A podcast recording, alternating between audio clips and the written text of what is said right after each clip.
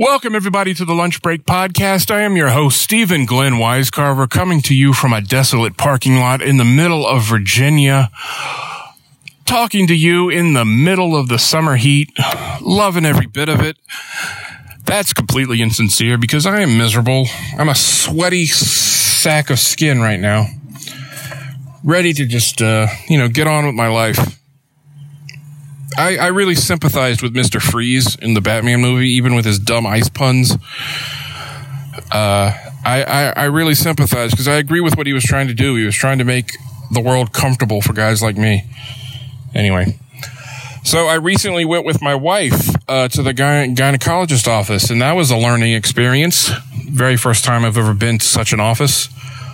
And I felt weird at first because they take her back. I'm with her. They take her into a room for some reason. I still not sure why. And then they tell me to go on to room five. Go on to room five, and uh, she'll be there here, here uh, shortly. So I'm walking the halls of a gynecologist office, feeling every bit a pervert, just totally waiting on some woman to see me and then shout, "It's the West Side Vagina Peeper! Get him!"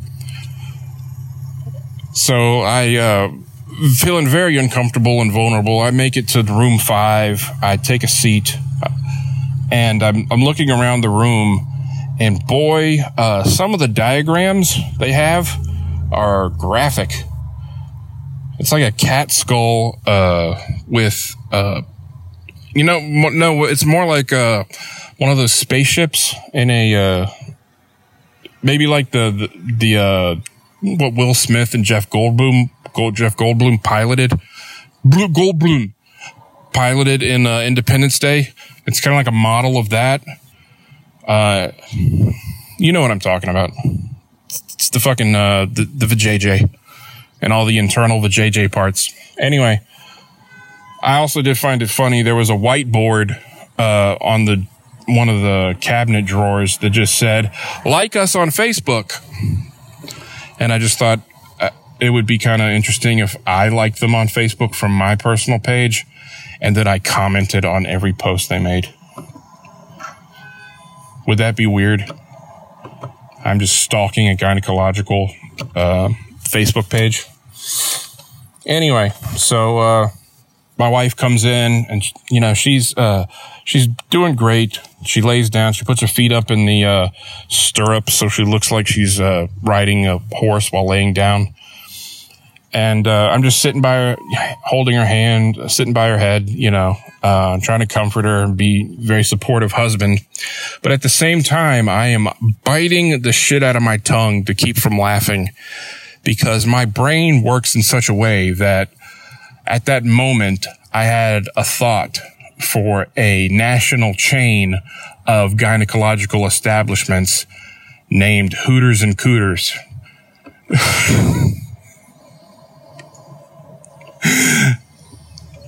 and I'm trying hard not to laugh and just be in the moment. And uh, it, I, I'm just way too much of a child still to to be in uh, one of those places. Uh, eventually, the doctor comes in. You know, he does what he does. And I got to tell you, I got a brand new uh, respect, level of respect, renewed respect for women and what they go through to stay healthy and uh, stay all fresh and clean down there.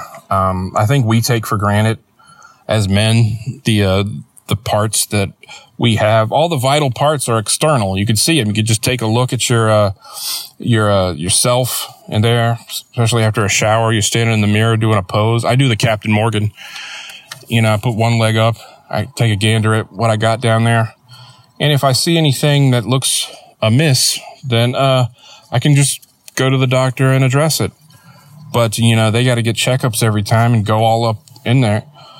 I don't want to be graphic, but you know what I'm talking about. You're a mature adult, probably. Well, no, if you're listening to me, you're definitely not.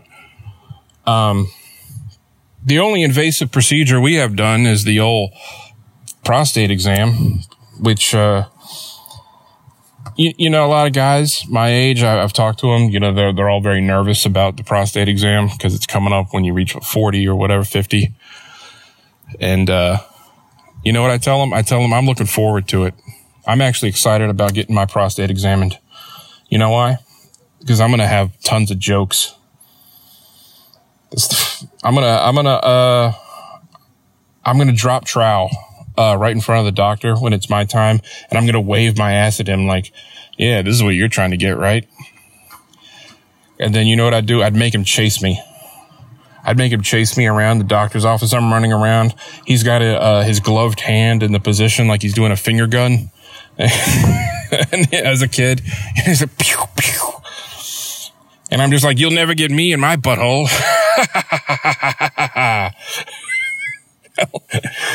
uh, you know, I'll be running around. He'll have to tackle me like Rocky when he was trying to catch the chicken when he was training. I'm going to make that son of a bitch work for my ass. You better put a ring on it, motherfucker. No, wait, wait, wait. No, that would hurt more. I assume they don't put have rings on when they do the old right at the old the old keister. Uh, I'm also looking forward to the colonoscopy. I have nothing to hide. You know, go ahead, take a look. Open wide up, get in there. Ignore all the gerbil skeletons. it's like a rodent killing fields in my anus.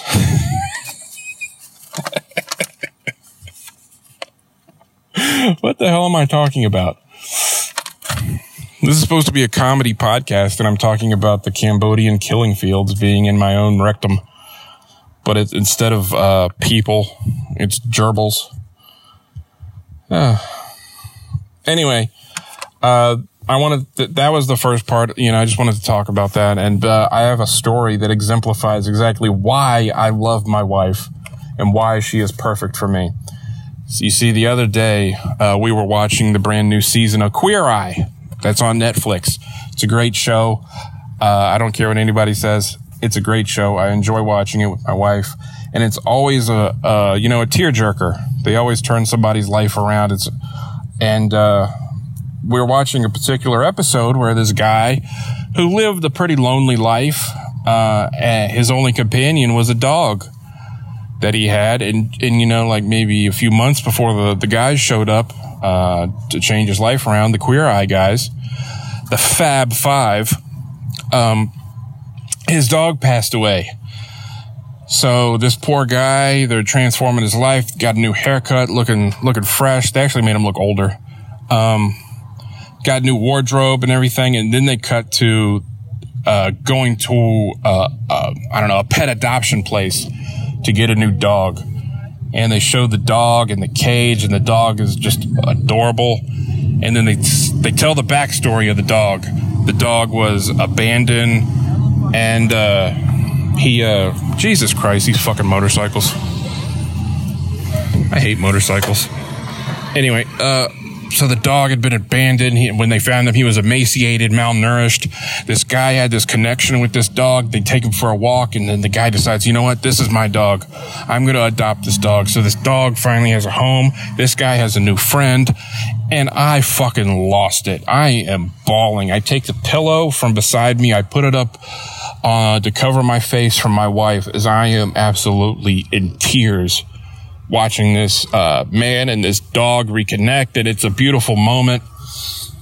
Then all of a sudden, my wife grabs the pillow, pulls it down, and she sees my face, tears dripping down my cheeks. I turn to her and I just try to explain. They added a dog to what's already an emotional show. I couldn't help it. That was an overload of emotion. And I'm sitting there crying. She looks stone faced at me and totally deadpan says, God, you're a pussy.